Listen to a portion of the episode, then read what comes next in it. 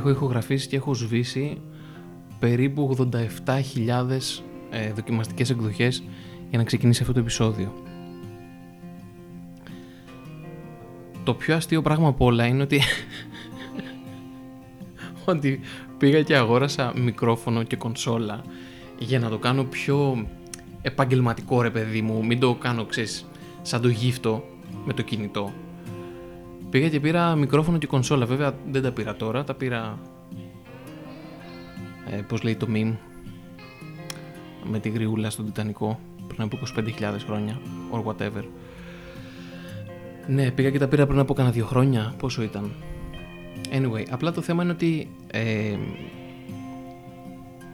γενικά πολλές φορές αυτό που προσπαθείς να κάνεις με τον καλύτερο δυνατό τρόπο καταλήγεις να το κάνεις με τον χειρότερο δυνατό τρόπο γιατί αυτή είστε που λέει και ο Κουτσούμπας γιατί αυτός είμαι στην τελική. Αλλά επειδή έχω κάνει ένα πολύ μεγάλο ε, μια πολύ μεγάλη δημοσκόπηση στο προσωπικό μου Instagram στο οποίο έχω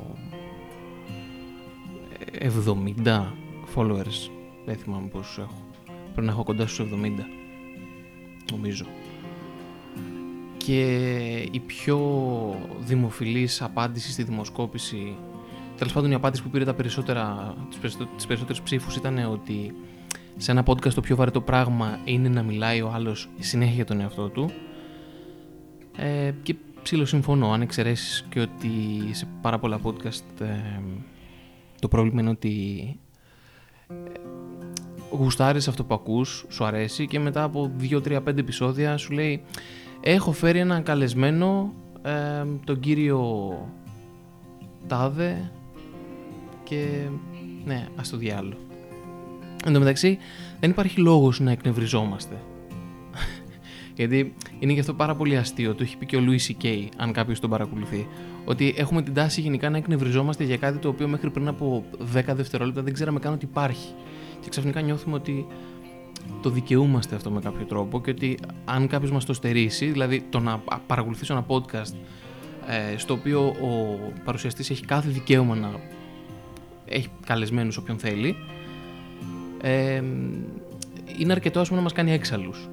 Ενώ πριν από δύο μέρες πες να μην ξέραμε καν ότι αυτός ο άνθρωπος υπάρχει και έχει podcast και μας αρέσει να το ακούμε κτλ. Anyway, τέτοιους κύκλους οι οποίοι δεν πηγαίνουν πουθενά θα κάνουμε σε όλο αυτό το podcast, γιατί αυτός είναι ο λόγος ύπαρξης αυτού του podcast.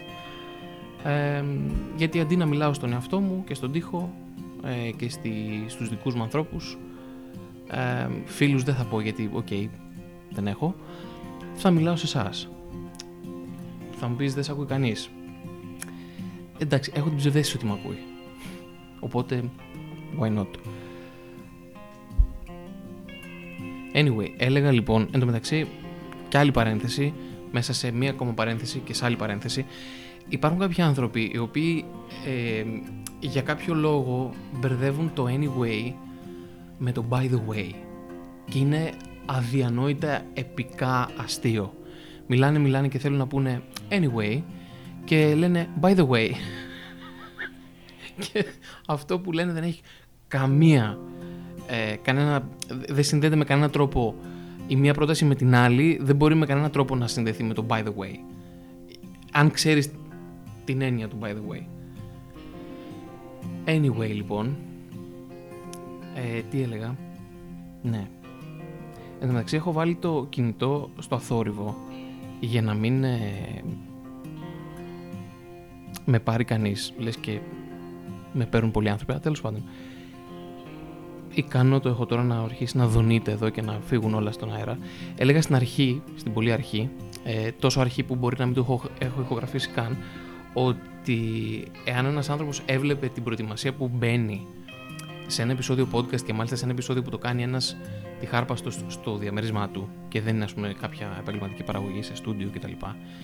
Ε, δεν θα ήθελε καν να ακούσει αυτά που έχει να πει. Θα ήθελε απλώς να βλέπει τα 5, 10, 20, 30 λεπτά που προηγούνται ε, της ηχογράφησης, τα οποία είναι κομικά επίπεδου Mr. Bean, τόσο κομικά, ε, και μετά θα ήθελε απλώς να συνεχίσει τη ζωή του έχοντας χάσει ε, κάμποσα κιλά μόνο και μόνο το γέλιο.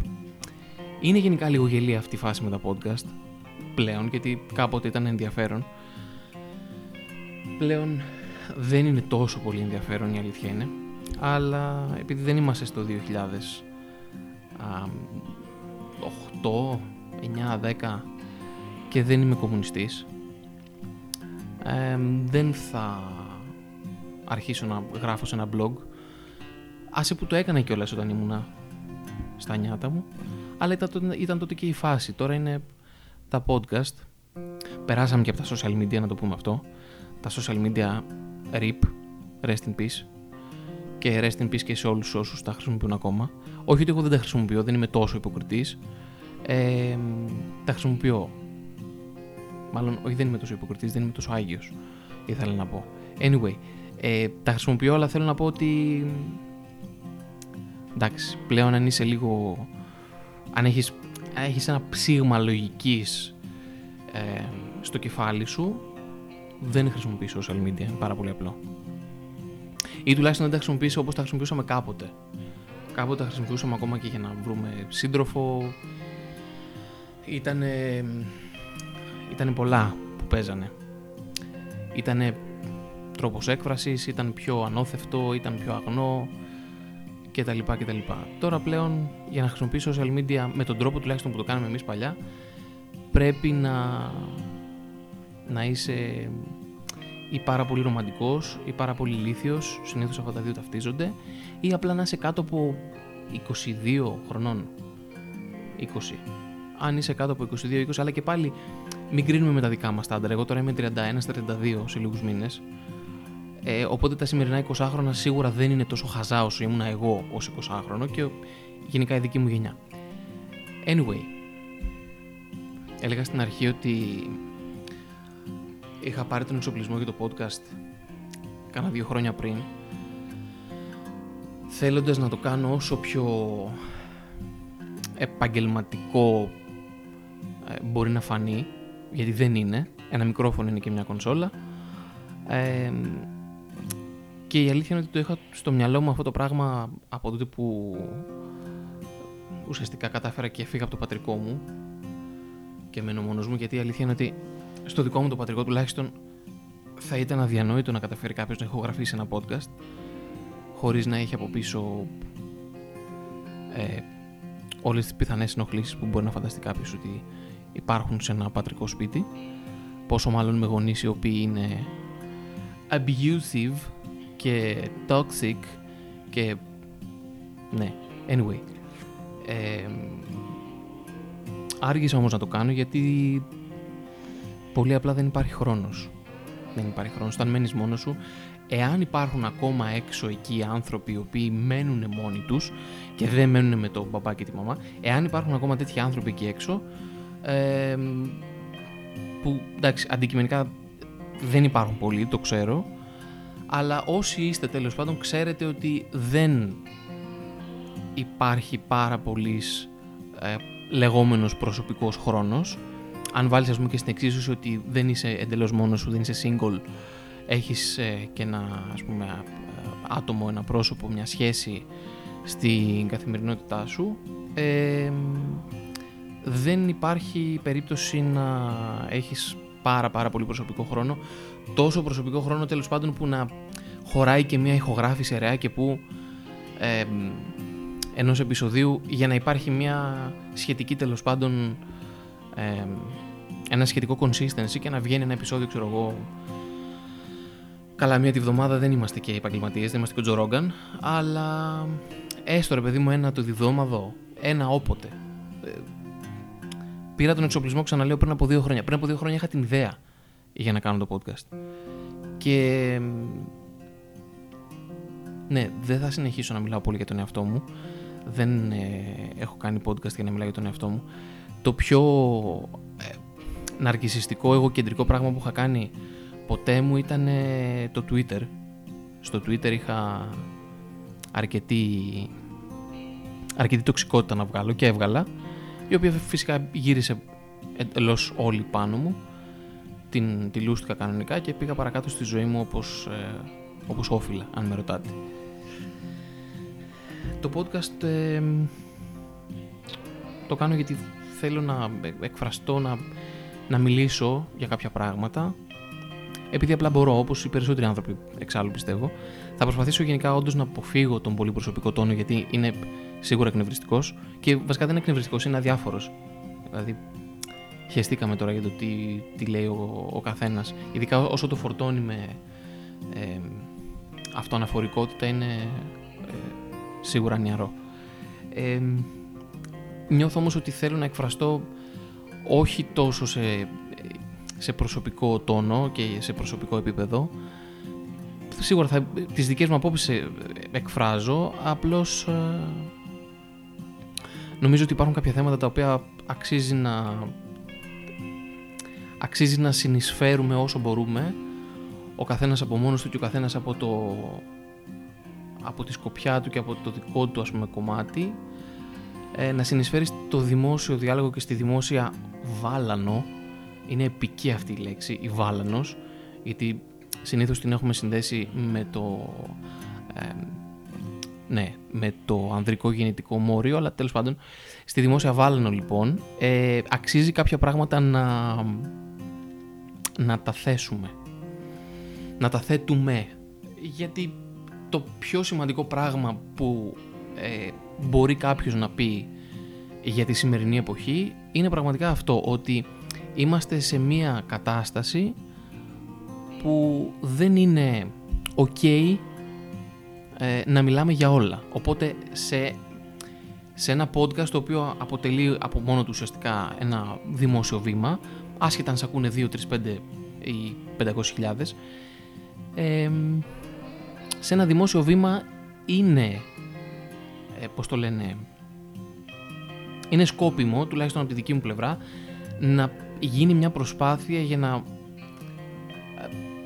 για να ακουστούν κάποια πράγματα, όχι απαραίτητα κάποιες απόψεις Sonic και Day, γιατί δεν προσπαθώ να κάνω πλήση εγκεφάλου σε κανέναν, να πείσω κανέναν για κάτι το οποίο εγώ μπορεί να πιστεύω ή να μην πιστεύω, αλλά το θέμα είναι ότι γενικώς προβληματίζομαι και ε, ξεκινάω από εκεί, από το γεγονός αυτό του προβληματισμού, για το γεγονός ότι δεν υπάρχει δυνατότητα κοινωνικά πλέον, social που λέμε, δεν υπάρχει δυνατότητα να μιλήσουμε για κάποια πράγματα.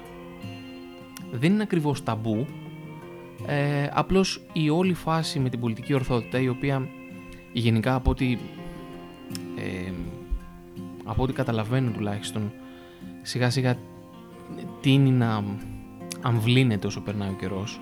Δεν είναι όπως πριν από λίγα χρόνια που είχε ξεκινήσει αυτό το φαινόμενο ε, που θύμιζε λίγο πρακτικές ε, εθνικοσοσιαλιστών στη Γερμανία του 1930. Αλλά γενικά υπάρχει, εξακολουθεί να υπάρχει. Δεν είναι ok να μιλάμε για όλα τα πράγματα, δεν είναι ok να μιλάμε, να, να λέμε όλες τις απόψεις και από τη μία πλευρά και από την άλλη. Ε, και αυτό είναι κάτι το οποίο αξίζει κάποιος να το...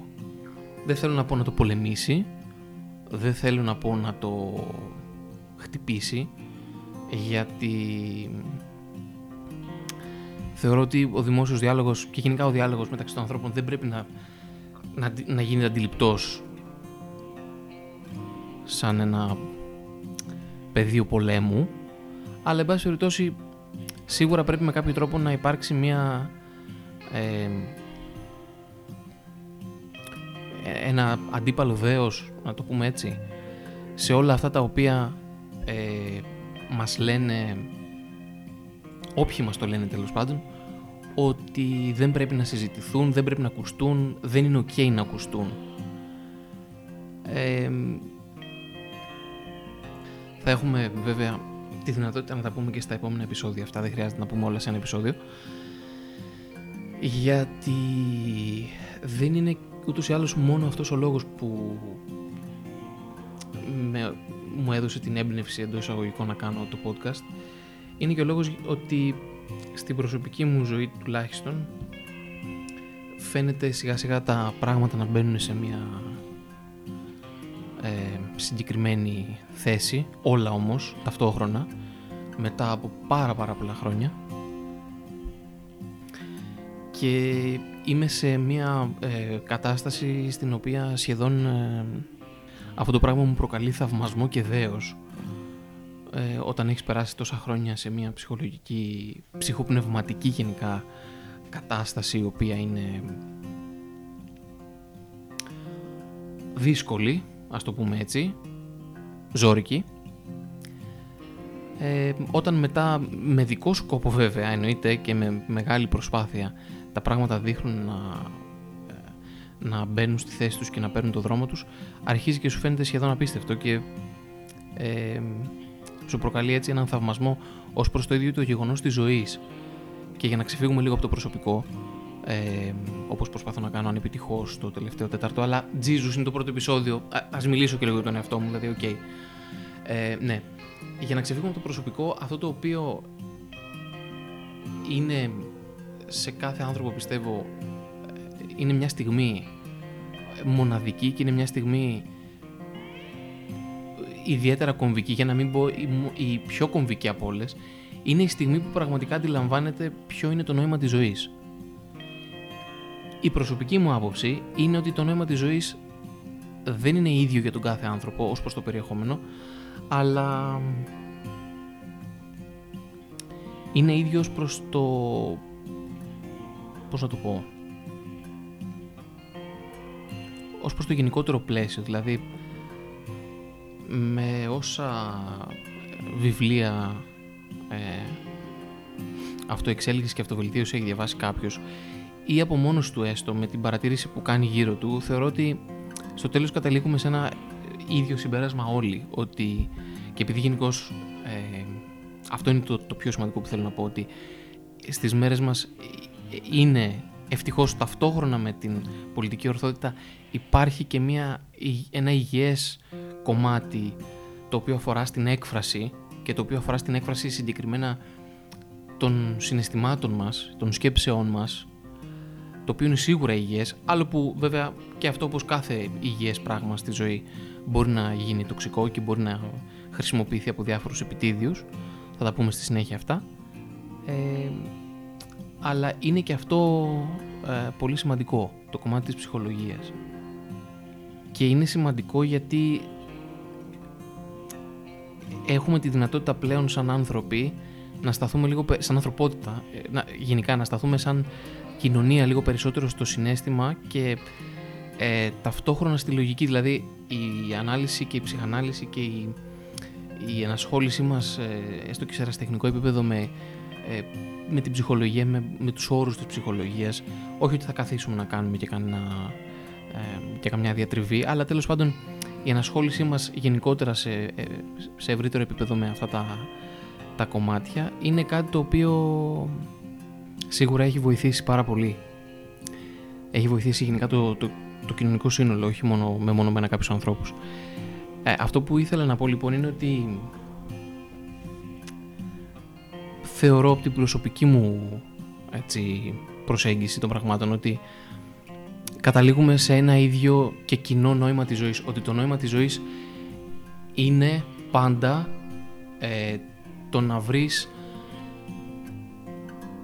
κάτι το οποίο να σε γεμίζει και να το κάνεις βρίσκοντας τον τρόπο να αντέξεις τις δυσκολίες που προκύπτουν μέσα από το γεγονός ότι κάνεις αυτό το πράγμα.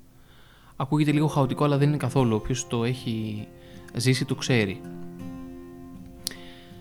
Κοινώς ε, αν έχεις προβλήματα ε, που σίγουρα θα έχεις, δηλαδή κάποια στιγμή υπάρχει, έρχεται η, έρχεται η στιγμή που σταματάς να νομίζεις ότι έχεις προβλήματα και αρχίζεις και καταλαβαίνεις ποια είναι τα πραγματικά προβλήματα στη ζωή. Τώρα αυτό δεν το πετυχαίνουν όλοι οι άνθρωποι προφανώς, αλλά ε, σίγουρα κάποιοι, δόξα τω Θεώ δηλαδή, ακόμα υπάρχουν αυτοί, που μπορούν και το καταφέρνουν. Οπότε, εφόσον καταλάβεις ποια είναι τα πραγματικά προβλήματα στη ζωή, αρχίζεις μετά να προσπαθείς να δεις τι σου αναλογεί από αυτά, να λύσεις και προσπαθείς να το λύσεις. Είναι η διαδικασία της λεγόμενης ορίμανσης, την οποία δεν περνάνε ε, όλοι οι άνθρωποι και καθώς περνάνε τα χρόνια δεν την περνάνε όλο ένα και περισσότεροι. Δηλαδή, είμαστε σε μια κοινωνία η οποία γενικώς, γενικά μιλώντας, είναι αρκετά infantilized. Δηλαδή, είναι αρκετά πώς θα το πούμε, βρεφοποιημένοι, κάπως έτσι θα κάναμε μια μετάφραση αδόκιμη στα ελληνικά. Και δεν είναι φυσικά μόνο θέμα της Ελλάδας, είναι και θέμα παγκόσμιο. Είναι, πλέον ούτως ή άλλως έχουμε μια παγκόσμια και ενιαία κουλτούρα, αν εξαιρέσεις κάποιους περίεργους τύπου ε, μουσουλμάνους, ξέρω εγώ, ή τους περίεργους, ε, τους πολύ περίεργους Ασιάτες, οι οποίοι έχουν τη δική τους κουλτούρα και είναι πολύ διαφορετικοί από την λεγόμενη δική μας δυτική ε, κουλτούρα. Ε, έχουμε μια νέα κουλτούρα η οποία είναι γενικώς ε, η κουλτούρα του δυτικού κόσμου πάρα πολύ τοξική πλέον. Ε, δηλαδή όλο ένα και περισσότερο βλέπεις ότι είναι ok κάποια πράγματα που παλιά δεν ήταν και φυσικά δεν αναφέρομαι, δεν, δεν είναι, όλο αυτό το πράγμα δεν είναι 100% κακό πάντα, αλλά γενικά μιλώντας είμαστε σε μια φάση λίγο που έχει μετατραπεί ο μέσος άνθρωπος κυρίως με την βοήθεια και με την επιρροή των social media έχει μετατραπεί ο μέσος άνθρωπος σε ένα baby, σε μια μπέμπα ο οποίος δεν θέλει ε, να αφήσει ε, το βυζί της μαμάς του. Θέλει να συνεχίσει να το ρουφάει το οποίο πλέον δεν έχει κάτι άλλο να του δώσει. Δηλαδή, OK. Okay. ε, και εν πάση περιπτώσει αν δεν είναι το βυζί της μαμάς του θα είναι το βυζί κάποιου άλλου ανθρώπου θα είναι το βυζί κάποιας άλλης κατάστασης. Κά, κάπως θα παρασιτεί ε, μη θέλοντας να αναλάβει την ευθύνη γενικά. Νομίζω ότι έτσι όπως εξελίσσεται η ανθρωπότητα τα τελευταία 15-20 χρόνια το νούμερο ένα πράγμα το οποίο είναι πραγματικά έτσι επονίδιστο και ταμπού είναι η λέξη και η έννοια της ευθύνης. Η λέξη και η έννοια της ευθύνης. Για πάρα πολλούς λόγους και με πάρα πολλούς τρόπους οι άνθρωποι δεν θέλουν να έχουν πολλά παρεδώσει με την ευθύνη σε προσωπικό επίπεδο, σε επαγγελματικό επίπεδο, σε κοινωνικό επίπεδο. Απλά δεν θέλουν. Δεν είναι ok. Και νομίζω ότι εκεί είναι ακριβώς το νόημα της ζωής. Το έλεγε και ο Καζαντζάκης αυτό. Το έχουν πει και άλλοι άνθρωποι ανά τους αιώνες με πάρα πολλούς τρόπους. Από το Χριστό μέχρι το Βούδα. Ότι το να σηκώσεις το σταυρό σου, το να αναλάβεις την ευθύνη σου, το να προσπαθήσεις να γίνεις η αλλαγή που θέλεις να δεις στον κόσμο. Αυτό δεν θυμάμαι ποιος το έχει πει. Ε, δεν είμαι σίγουρος. Νομίζω ο Μαντέλα μπορεί να λέει και μαλαγίες. Πάντως, όλο αυτό, γι' αυτό έλεγα προηγουμένως ότι από όπου και να το προσεγγίσεις καταλήγεις στο ίδιο πράγμα. Θες να το προσεγγίσεις θεολογικά, θρησκευτικά, ε, θες να το προσεγγίσεις καλλιτεχνικά, θες να το προσεγγίσεις ψυχολογικά, φιλοσοφικά, καταλήγεις στο ίδιο πράγμα στη δική μου οπτική τουλάχιστον, που δεν είμαι και ο πιο διαβασμένος άνθρωπος του κόσμου και ο πιο ε, φιλοσοφημένος, μου αρέσει γενικά η φιλοσοφία και το να αναλύω και να ψάχνω κάποια πράγματα, αλλά τέλος πάντων από τη δική μου μικρή έτσι, εμπειρία, 31 χρόνια σε αυτόν τον πλανήτη, νομίζω ότι το νόημα της ζωής βρίσκεται εκεί, στην ανάληψη των ευθυνών, στην ανάληψη της ευθύνης γενικότερα, στο να είσαι ok ε, με το να αναλάβεις ευθύνη. Και φυσικά δεν μπορεί να είναι ok αυτό το πράγμα σε μια κουλτούρα στην οποία ε, κάποιος προσπαθεί να μπει στο σπίτι μου. Όχι, ok. Δεν, μπορείς να, δεν μπορεί να είναι ok αυτό το πράγμα σε μια κουλτούρα στην οποία ε, τουλάχιστον οι, οι νεαρές ηλικίες, οι εφηβικές τέλος πάντων, είναι ε, πραγματικά η ενέργειά τους και όλο τους το, το είναι ε, βρίσκεται περιορισμένο στο matrix ε, των social media. Το βλέπω αυτό στην καθημερινή μου ζωή, σε πάρα πολλά κομμάτια. Ε, νέοι άνθρωποι κάτω των 25 αυτή τη στιγμή είναι πραγματικά υπερ σπάνιο, super duper σπάνιο. Να βρεις άτομα αυτή τη στιγμή κάτω από τα 25 το οποίο να σου πει δώσ' μου ε, δώσ' μου πάστο και τα γάνει κινήσω, δώσ' μου, δώσε πόνο, δώσε μου ρε παιδί μου να κάνω δουλειά, δώσ' μου ευθύνη, δώσ' μου να παράξω κάτι, να βγάλω κάτι. Πάρα πολύ σπάνιο. Δυστυχώς. Το θετικό βέβαια είναι ότι σιγά σιγά αυτό το πράγμα αρχίζει και αλλάζει. Δεν, δεν είναι δηλαδή ότι υπάρχει γενικώς από πολλούς αυτή η, η άποψη ότι είμαστε καταδικασμένοι και ο κορονοϊός επεκτείνεται θα πεθάνουμε όλοι, Στέφανος Χίος. Αλλά δεν είναι έτσι τα πράγματα. Ε, δεν είναι ποτέ έτσι τα πράγματα. Το λέω γιατί και εγώ είχα πολύ καιρό αυτή την... Ε, είχα υιοθετήσει αυτή τη στάση ότι όλα είναι μάταια και δεν υπάρχει καν λόγος να ζούμε. Δηλαδή, μιλάω τώρα για ακραία πράγματα, έτσι. Ε, το πίστευα πραγματικά αυτό για ένα μεγάλο χρονικό διάστημα της ζωής μου και θα μπορούσε να με έχει οδηγήσει και σε άσχημα έτσι, σημεία και σε άσχημες αποφάσεις, κακές αποφάσεις για τον εαυτό μου. Τέλος πάντων, δεν είναι έτσι τα πράγματα. Δεν είναι ποτέ έτσι τα πράγματα. Γενικώς ο κόσμος δεν πάει προς το καλύτερο, πάει προς το χειρότερο. Απλώς πάντα υπάρχει μια κάποια ισορροπία. Μπορεί να μην είναι πάντα υπέρ του θετικού, των θετικών, αλλά δεν υπάρχουν ποτέ μόνο αρνητικά, ποτέ σε τίποτα. Ακόμα και στα social media. Όποιος έχει ασχοληθεί με τα social media και έχει ασχοληθεί σοβαρά όμως, όχι να βλέπει reels στο Instagram, όποιος έχει ασχοληθεί με τα social media ξέρει ότι είναι κάτι το οποίο πραγματικά σε δεν ξέρω πόσα χρόνια από τώρα θα συγκρίνεται ε, πάρα πολύ σοβαρά με την πανόλη, με την πανούκλα, ξέρω εγώ, με, με το AIDS. Θα συγκρίνεται με τέτοια πράγματα. Σε πολλά χρόνια από τώρα πιθανόν, όχι, όχι άμεσα, στο άμεσο μέλλον, αλλά πιστεύω ότι σε πάρα πολλά χρόνια από τώρα ε, το φαινόμενο αυτό των social media πραγματικά θα συγκρίνεται με κάτι το οποίο ε, εμείς τώρα ας πούμε λέμε για την ισπανική γρήπη με, με, κάποιο είδους επιδημία, πανδημία. Με κάποιο τέτοιο τρόπο ας πούμε θα, θα το βλέπει ο κόσμος. Ήδη είναι, ε, επειδή έλεγα και τα θετικά, ήδη είναι πολύ ο κόσμος ο οποίος ε, φτάνει μέχρι στο σημείο να μην χρησιμοποιεί καν smartphone πλέον. Δηλαδή, ο κόσμος δεν είναι όπως πριν από 20 χρόνια, 15 τέλος πάντων, που ξεκινούσαν τα social media και ε, όπως είπα και πριν ήταν πιο αγνά όλα και εντάξει, ειδικά και σε μια κοινωνία όπως η ελληνική που έχουμε λίγο και το, το βίτσιο της ελεύθερης έκφρασης και του τα ξέρουμε πάντα όλα κτλ. Ήταν, ήταν εύλογο ότι θα, θα, το, θα έκανε θράψη, αλλά βέβαια δεν ήταν αυτός ο λόγος που έκαναν θράψη τα social media. Τα social media κάνανε θράψη γιατί είναι κάτι το οποίο κάνει επίκληση στα πιο σκοτεινά και πραγματικά κακά στοιχεία της ανθρώπινης φύσης, του ανθρώπινου χαρακτήρα, του ανθρώπινου ψυχισμού γενικά, οπότε διαδίδεται πραγματικά σαν ένας ιός ε, και λόγω του πώς είναι δομημένα ουσιαστικά. Ε, γιατί τα social media δεν είναι όπως ήταν παλιά ας πούμε, τα forum που είχαμε τους moderators και κάνανε κουμάντο και υπήρχε τέλος πάντων μια τάξη και μια, μια οργάνωση και ένα set από κανόνες. Τα social media είναι ε, network.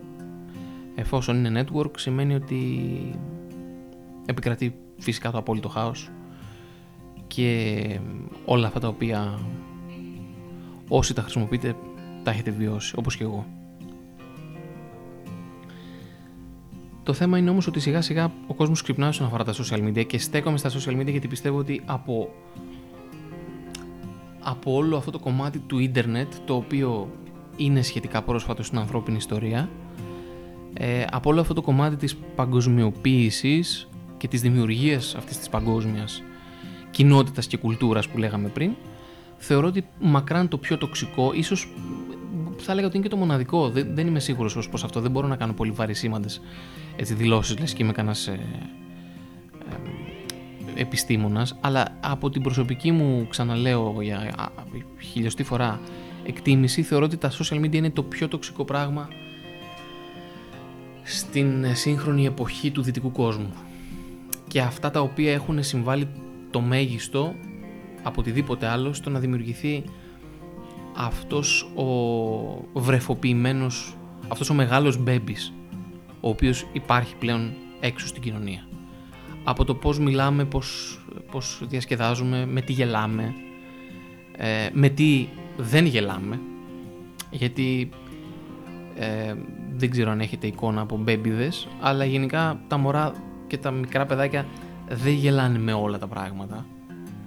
Ε, και ειδικά όσο μεγαλώνουν μετά, γιατί ο Μπέμπης έχει και πολλά κοινά και με τον έφηβο. Έτσι. Ε, δεν είναι απαραίτητα ότι μπορούμε να κάνουμε την παρομοίωση μόνο με τον Μπέμπη, μπορούμε να κάνουμε και την παρομοίωση με τον έφηβο. Που θα έλεγα ότι μπορεί να είναι και πιο εύστοχη στο κάτω-κάτω. Ε, ο έφηβος γενικά είναι δύσκολο on, δύσκολο ζώο, δύσκολο πλάσμα. Ε, περισσότερο δεν γελάει. Τα περισσότερα είναι τα πράγματα με τα οποία δεν γελάει ε, παρά αυτά με τα οποία γελάει. Αλλά γενικώς και ο τρόπος με τον οποίο εκφράζεται, μιλάει, σκέφτεται ή δεν σκέφτεται, whatever, ε, θυμίζει γενικά η κοινωνία μας έναν έφηβο. Και φυσικά έναν κακομαθημένο έφηβο. Και για να το κάνω πολύ πολύ πολύ συγκεκριμένο, έναν ναρκισιστικό έφηβο, έναν νάρκισο έφηβο.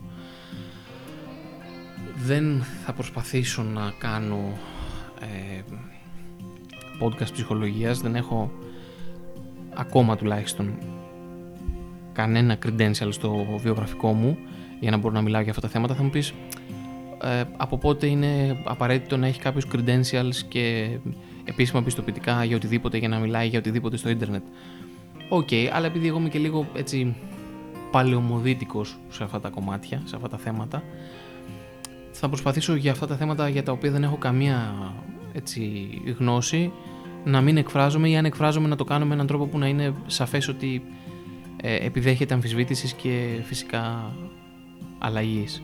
Την είχα και πρόσφατα αυτή την κουβέντα με ένα δικό μου πρόσωπο ότι πολλές φορές ε, υπάρχουν άνθρωποι με τους οποίους μιλάς ε, οι οποίοι ποτέ δεν θα σου πούνε ότι ε, ξέρεις έχω αυτή την άποψη και είμαι πάρα πολύ σίγουρος ότι έχω δίκιο αλλά είμαι πάρα πολύ πρόθυμος και έτοιμος ταυτόχρονα αν αποδειχθεί ότι έχω άδικο να αλλάξω άποψη. Ε, βέβαια εγώ το είπα ευθέως σε αυτό το πρόσωπο που μιλούσα γιατί ποτέ δεν μου έχεις πει κάτι τέτοιο όταν μιλάμε. Και μου απάντησε ότι δεν το έχω πει αλλά ισχύει. Εντάξει, υπάρχει και αυτό. Θέλω να πω γενικά ότι είμαστε σε μια ε, εποχή πάρα πολύ δύσκολη όσον αφορά ε, τον, την ψυχολογία και του ατόμου και της μάζας. Η ψυχολογία της μάζας πάντοτε ήταν προβληματική από καταβολής κόσμου, από τότε που υπάρχει άνθρωπος. Αλλά νομίζω ότι τώρα σιγά σιγά αρχίζει και παθολογικοποιείται ε, και το άτομο. Παθολογικοποιείται ακόμα και αν δεν είναι από μόνο του.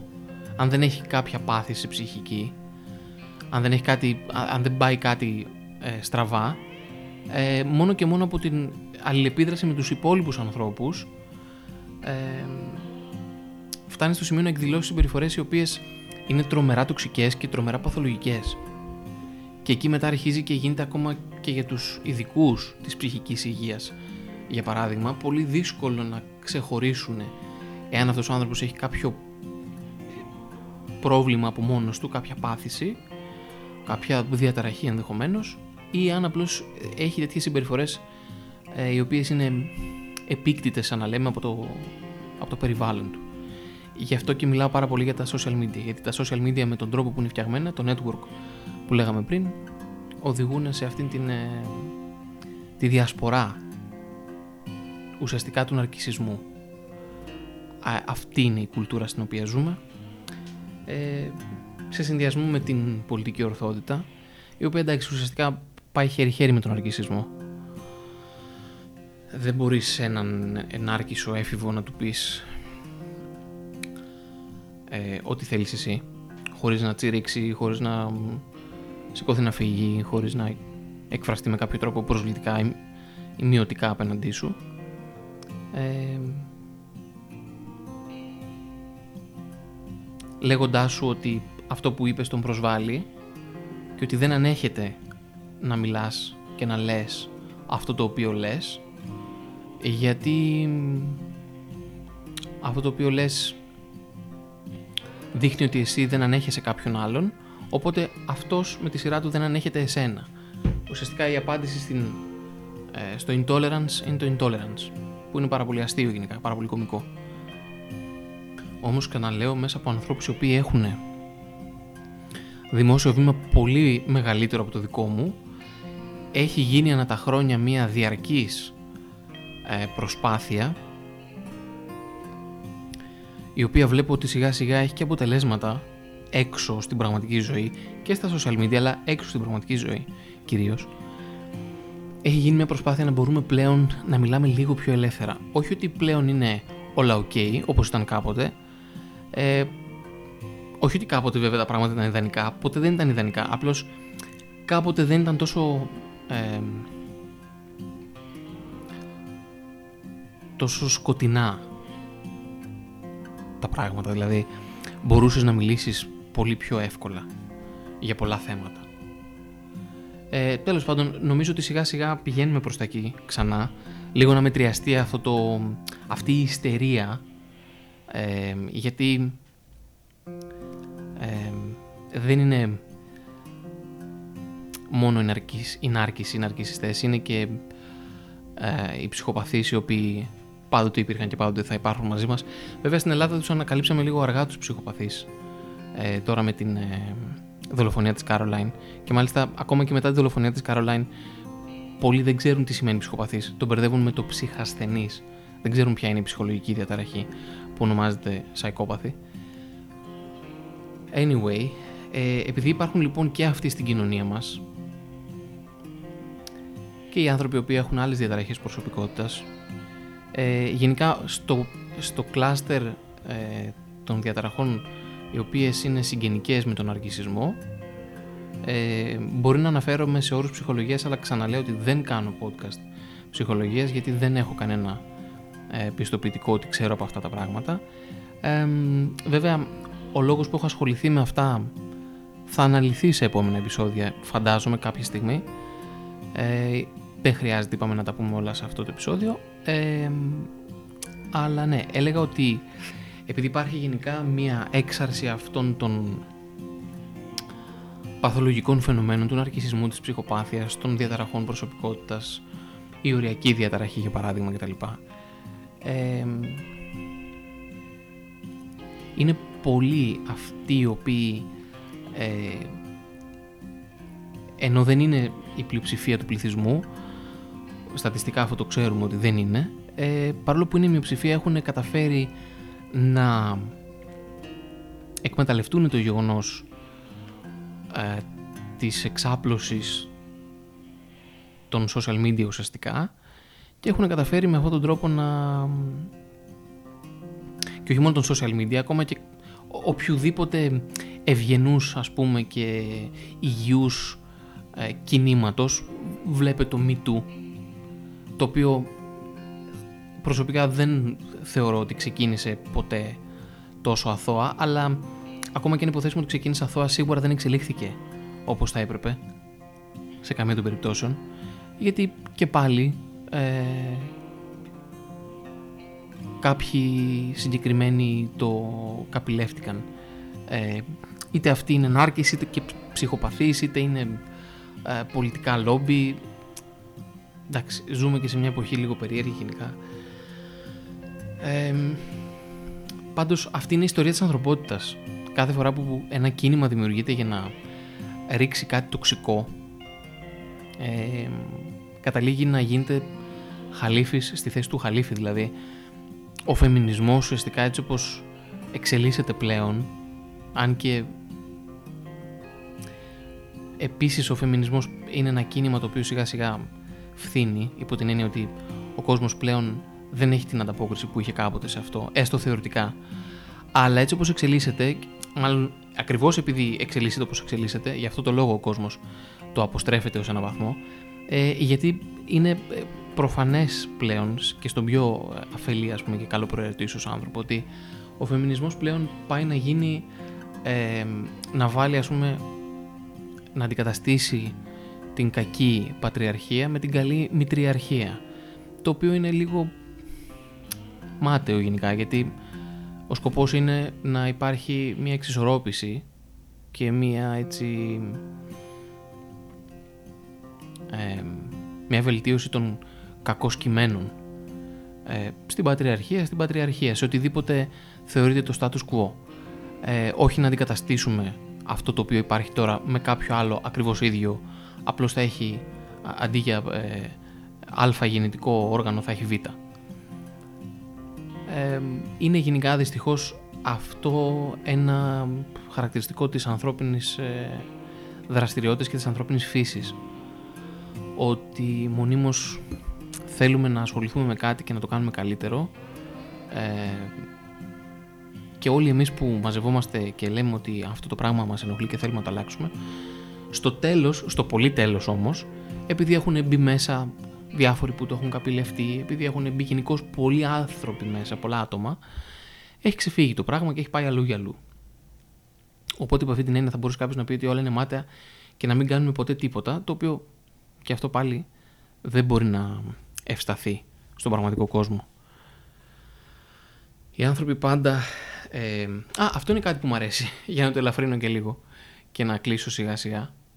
Ε, αυτό είναι κάτι που μου αρέσει ότι οι άνθρωποι μονίμως λένε οι άνθρωποι που δεν έχουν κάνει αυτό που λέγαμε πριν δεν, έχουν, δεν, δεν έχει συμβεί ίσως ακόμα στη ζωή τους αυτή η κομβική ε, στιγμή όπου αντιλαμβάνονται το νόημα της ζωής ή εν πάση περιπτώσει μπορεί να το έχουν αντιληφθεί αλλά από αφέλεια ή από υπερβολικά καλή προαίρεση ή από άγνοια ε, δεν έχουν εικόνα ακριβώς της ανθρώπινης φύσης. Ίσως επειδή δεν έχουν κοιτάξει πολύ βαθιά μέσα τους. Γιατί όπως έλεγε και ο Γιούγκ όποιος κοιτάει τους άλλους γύρω του έξω ονειρεύεται και όποιος κοιτάει μέσα του μέσα στον εαυτό του ξυπνάει. Ε, λένε λοιπόν διάφοροι ότι παγκόσμια ειρήνη, να σταματήσουν οι πολέμοι, όχι οι πόλεμοι, οι πολέμοι, ε, να μην υπάρχει τίποτα κακό, να μην υπάρχει παιδικός καρκίνος, να μην υπάρχει τίποτα. Άκουγα στο τρίτο πρόγραμμα της προάλλης έναν τυπά ο οποίος κάνει το πρωί εκπομπή, ε, δεν θυμάμαι το όνομά του, και κλείνει πάντα τις εκπομπές του με την ίδια φράση και λέει ένα πακέτο από φράσεις κάθε φορά που τελειώνει την εκπομπή. Κάποια κλεισεδάκια και μέσα σε όλα αυτά τα κλισέ αναφέρει και το... Ε, μάλλον, συγγνώμη, δεν, αυτό που, λέω, που θα πω τώρα δεν είναι στα κλισέ που αναφέρει κλείνοντας την εκπομπή, απλώς το είπε ακριβώς πριν την κλίση. Πριν τα κλισέ. Εύχομαι λέει να έρθει σύντομα η στιγμή που θα σταματήσει ο άνθρωπος να καταπατά και να τυραννά τον άνθρωπο. Και ακούγεται πολύ αισιόδοξο και πολύ ουράνια τόξα αυτό το σύνθημα, παύλα, συνέστημα και μετά από λίγο αντιλαμβάνεσαι ότι είναι τόσο ουτοπικό όσο το σύμπαν του Frozen της Disney. Δηλαδή, αν ασχοληθείς λίγο με τον δικό σου τον εαυτό και διαβάσεις και δύο-τρία βιβλία ε, Καλά, όχι δύο-τρία, πολύ περισσότερα. Αλλά τέλος πάντων, αν ασχοληθείς με το παρελθόν της ανθρωπότητας και μελετήσεις λίγο την ανθρωπότητα στο σύνολό της, όσο μπορείς βέβαια, και όσο το επιτρέπει η καθημερινότητα, αντιλαμβάνεσαι ότι ο άνθρωπος από τότε που υπήρξε ε, δεν σταμάτησε ποτέ να τυραννά τον συνάνθρωπο και δεν θα σταματήσει κιόλας ποτέ. Γιατί αυτό, αυτή είναι η φύση του. Ο άνθρωπος είναι ικανός για το χειρότερο κακό, βλέπε ε, Σοβιετική Ένωση, Στάλιν, Χίτλερ, ναζιστική Γερμανία, στρατόπεδα συγκέντρωσης και στη Σοβιετική Ένωση και στη Γερμανία. και είναι και ικανός για το μεγαλύτερο, ας πούμε, για τη μεγαλύτερη αρετή και το μεγαλύτερο καλό που υπάρχει στον κόσμο. Έτσι είναι ο άνθρωπος γενικά από τη φύση του. Αυτά τα ωραία για σήμερα. Κάτι άλλο ήθελα να πω, αλλά τώρα το ξεχνάω. Α, κάτι εντελώς άσχετο. Επειδή το είδα αυτή τη στιγμή τώρα που μιλάμε. Και αφορά τα social media. Και εντάξει, δεν θα είναι η μοναδική φορά που θα ασχοληθώ με τα social media, προφανώς. Εντάξει. Αλλά ρε φίλε. Κορίτσια, μια συμβουλή. Μια συμβουλή. Δεν μας νοιάζει. Απλά δεν μας νοιάζει. Απλά δεν μας νοιάζει. Δεν θα το ξαναπώ. Φτάνει. Ωραίο παιδί, καλό παιδί, άξιο παλικάρι, γαϊδάρου κόλλου φίλησε και πήρε ένα δεκάρι. Τον βρήκατε, τον ε, κατουρίσατε, τον τον έχετε, είναι δικό σας, σας βγάζει πάρα πολύ ωραίες φωτογραφίες, φτάνει. Φτάνει.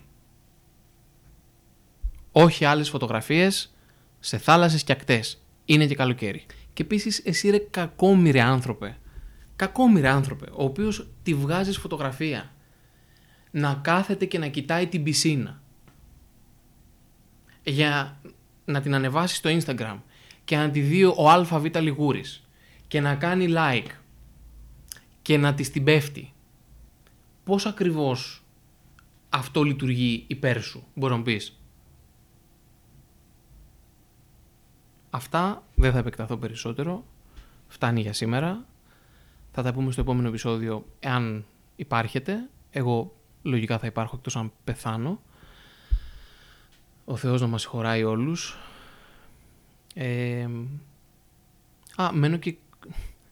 Εδώ στην γειτονιά υπάρχει ένα γραφείο τελετών και είναι πάρα πολύ αστείο γιατί κάθε μέρα που...